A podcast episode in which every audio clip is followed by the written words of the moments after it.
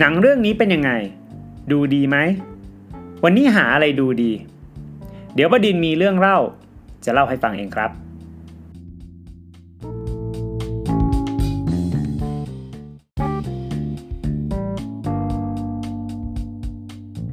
วันนี้จะมาชวนดูซีรีส์กันครับ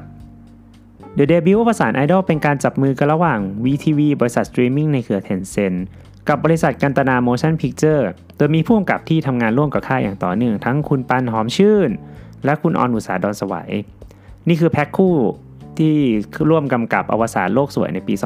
2016 แล้วก็มีซีรีส์ที่ผลิตลงในไลน์ทีวีอย่าง Instinct มารับหน้าที่ดูแลกำกับการแสดงเรื่องนี้นะครับ ในส่วนของนักแสดงก็มีคุณหน้าคุณตากันอยู่บ้างนะครับ ทั้งคุณก้าวจิรายุ ก็มีผลงานให้เราดูเรื่อยๆ อยู่แล้ว หรือคุณเบส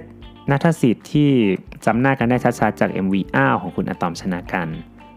มีคุณเชอรีน ส่วนอีกคนที่เป็นนักแสดงหลักแล้วผมยอมรับว่าไม่เคยติดตามผลงานของเขาเลย นั่นก็คือคุณพลอยพิกาพลอยนะครับ คือแว็บแรกที่ดูซีรีส์เนี่ยเราเห็นหน้าเขาแล้วเออรู้สึกว่าเขาหน้าเหมือนคุณลิซ่าวงแบ็คพิงจัง แล้วก็มีเน็ตไอดอลที่ผมเคยเห็นใน YouTube นะครับนั่นก็คือคุณปั่นเนาะแล้วก็ นักแสดงที่เป็นเน็ตไอดอลมาร่วมแสดงในซีรีส์อีกเพียบเลยนะครับ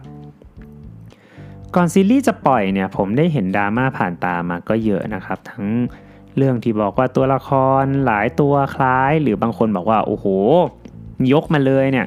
เอาไอดอลอย่าง BNK48 มาอยู่ในซีรีส์เลยนะครับ ทั้งลักษณะท่าทางการพูด การจาการสื่อสารอะไรต่างๆ มันมันมีจุดให้ไปโดนแฟนคลับเขานั่นแหละฮะ คือคนที่เขาติดตามมาเยอะๆ เสพมาเยอะๆ เนี่ย ถ้ามันมีจุดเชื่อมนิดนึง ดูแว็บเดียวมันก็อาจจะทำให้รู้สึกถึงศิลปินที่เขาชอบได้นะครับ มัน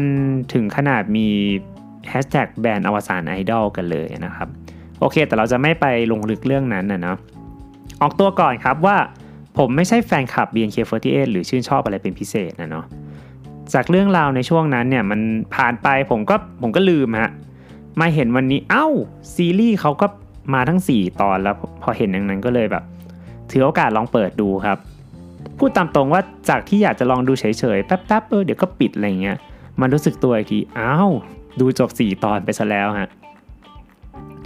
ผมว่าสิ่งที่ดึงดูดผมมากเลยกับซีรีส์เรื่องนี้นะครับ ผมว่าน่าจะเป็นเรื่องของการเล่าเรื่องฮะเล่าคร่าวๆก่อนละกันเนาะก็ในซีรีส์จะมีวงไอดอลชื่อว่า New Type นะครับ มีสมาชิกทั้งหมด 3 รุ่น และอยู่ดีๆเนี่ยไอดอลคนหนึ่งที่ชื่อฟานที่อยู่รุ่น 2 ครับก็ตายแบบมีเงื่อนงำพี่สาวของฟานที่ชื่อเฟมเนี่ยก็อยู่เฉยไม่ได้ฮะพยายามจะเข้าไปสืบความลับในวง โดยการไปสมัครเป็นไอดอลรุ่น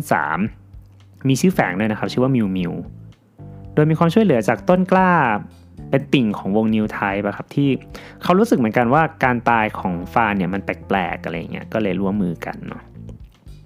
เรื่องมันน่าสนใจตรงที่ตัวละครเฟรมเนี่ยมันมันคนละโลกกับโลกของไอดอลเลยครับแต่งตัวพัง พูดหยาบ กินเหล้า สักด้วย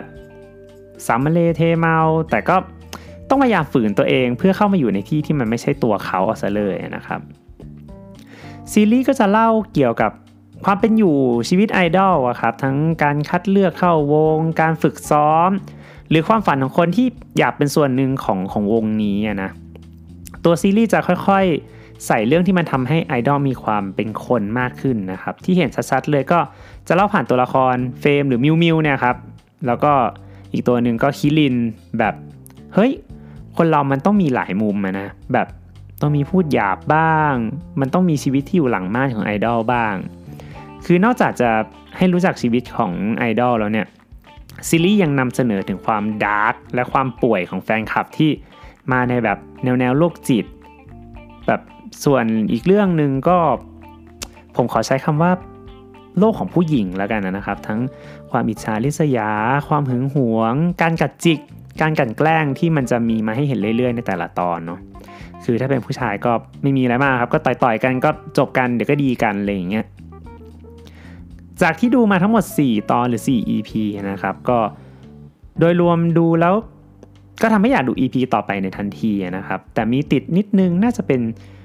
EP 2เนาะฉากแฟลชแบ็กความผูกพันของพี่น้องตัวเอกนะครับ ผมรู้สึกให้ให้ลองนึกภาพอย่างนี้แล้วกันเนาะมันเหมือนแบบเราเข้าไปกินข้าวในร้านร้านหนึ่งเนี่ยแล้วดูมันมีร้านอาหารแบบมันเป็นร้านอาหารที่มีหลายเมนูมากเลยฮะแต่เชฟก็พยายามจะนำเสนอเมนูเดิมแบบ กินอีกสิกินอีกหน่อยนะ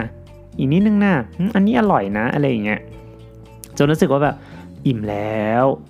ขอเปลี่ยนเมนูบ้างก็ได้อะไรอย่างเงี้ยครับ ที่จะมีติก็จะเป็นตอนนี้ตอนเดียวนะครับ อีกเรื่องอันนี้เป็นเรื่องที่ชอบแล้วกันเนาะก็จะเป็นเรื่องของ dialog หรือบทพูดนะครับ ผมว่าเรื่องนี้ดูเป็นธรรมชาติดีครับ พูดแล้วดูไม่ติดนะครับ ถ้ามีคนถามว่าบทพูดที่ฟังแล้วมันไม่ลื่นเป็นยังไงให้ ให้ลองนึกภาพเรื่อง ซีรีส์ Gifted นะครับที่โอ้โหอันนี้นี่เหมือนเอาการ์ตูนมาเลยนะครับ บทพูดอะไรอย่างเงี้ยให้ความรู้สึกเหมือนการ์ตูน ซึ่งมันมันจะไม่ค่อยลื่นหูเท่าไหร่อะไรเงี้ยแต่เรื่องนี้ผมว่าโอเคครับ พูดดูเป็นธรรมชาติดี มาพูดถึงตัวละครกันบ้างแล้วกันนะฮะตัวละครที่ทำให้รู้สึกเข้าถึงง่าย แล้วก็ดูเป็นคนจริงๆเนี่ยก็คงเป็นตัวละครมิวมิวแล้วก็ต้นกล้านะครับ อาจจะเพราะว่าใน 4 ตอนนี้มันมีบทอาจจะออกมาเยอะ แล้วมันก็มีมิติการแสดงจากนักแสดงที่ทำให้รู้สึกแบบการตีความของเขาอะเนาะมันทำให้รู้สึกว่าเอ้ยลักษณะแบบนี้ท่าทางแบบนี้มันเห็นได้กับคนทั่วไปนะครับทั้งการแสดงจากคุณพลอยพี่กระพลอยแล้วก็คุณเบสนัทสิทธิ์นะครับ ที่ดูธรรมชาติดีครับ ดูแล้วไม่ขัดใจเลยฮะเป็นท่าทางของคนเนิร์ดที่เห็นได้ทั่วไปจริงๆเนาะมีมีตอดบทพูดติดตลกเรื่อยๆ ผมว่าเด่นดีครับ แต่ทั้งหมดนี่ไม่ได้หมายความว่าคนอื่นเล่นไม่ดีหรือไม่เด่นนะครับเพราะ นี่มันก็แค่ 4 EP เองเนาะผู้กำกับเขาวางไว้ทั้ง 12 EP ก็ ถึงตอนนั้นอาจจะมีอะไรให้ดูแล้วก็มาเล่าเพิ่มอีกก็ได้นะครับ ถ้าถามว่าจะดูต่อไหมอ๋อดูอยู่แล้วครับ ก็ ถ้าใครที่ชอบหนังสไตล์ลุ้นระทึกหรืออะไรแบบเนี้ยก็แนะนำให้ดูนะครับ ในส่วนถ้าตอนจบจะเป็นยังไงแบบจบแล้วเป็นยังไงหรืออะไรเงี้ยเดี๋ยวมาเล่าทั้งหมดให้ฟังอีกทีหนึ่งแล้วกันเนาะขอบคุณที่ติดตามฟังในวันนี้ สวัสดีครับ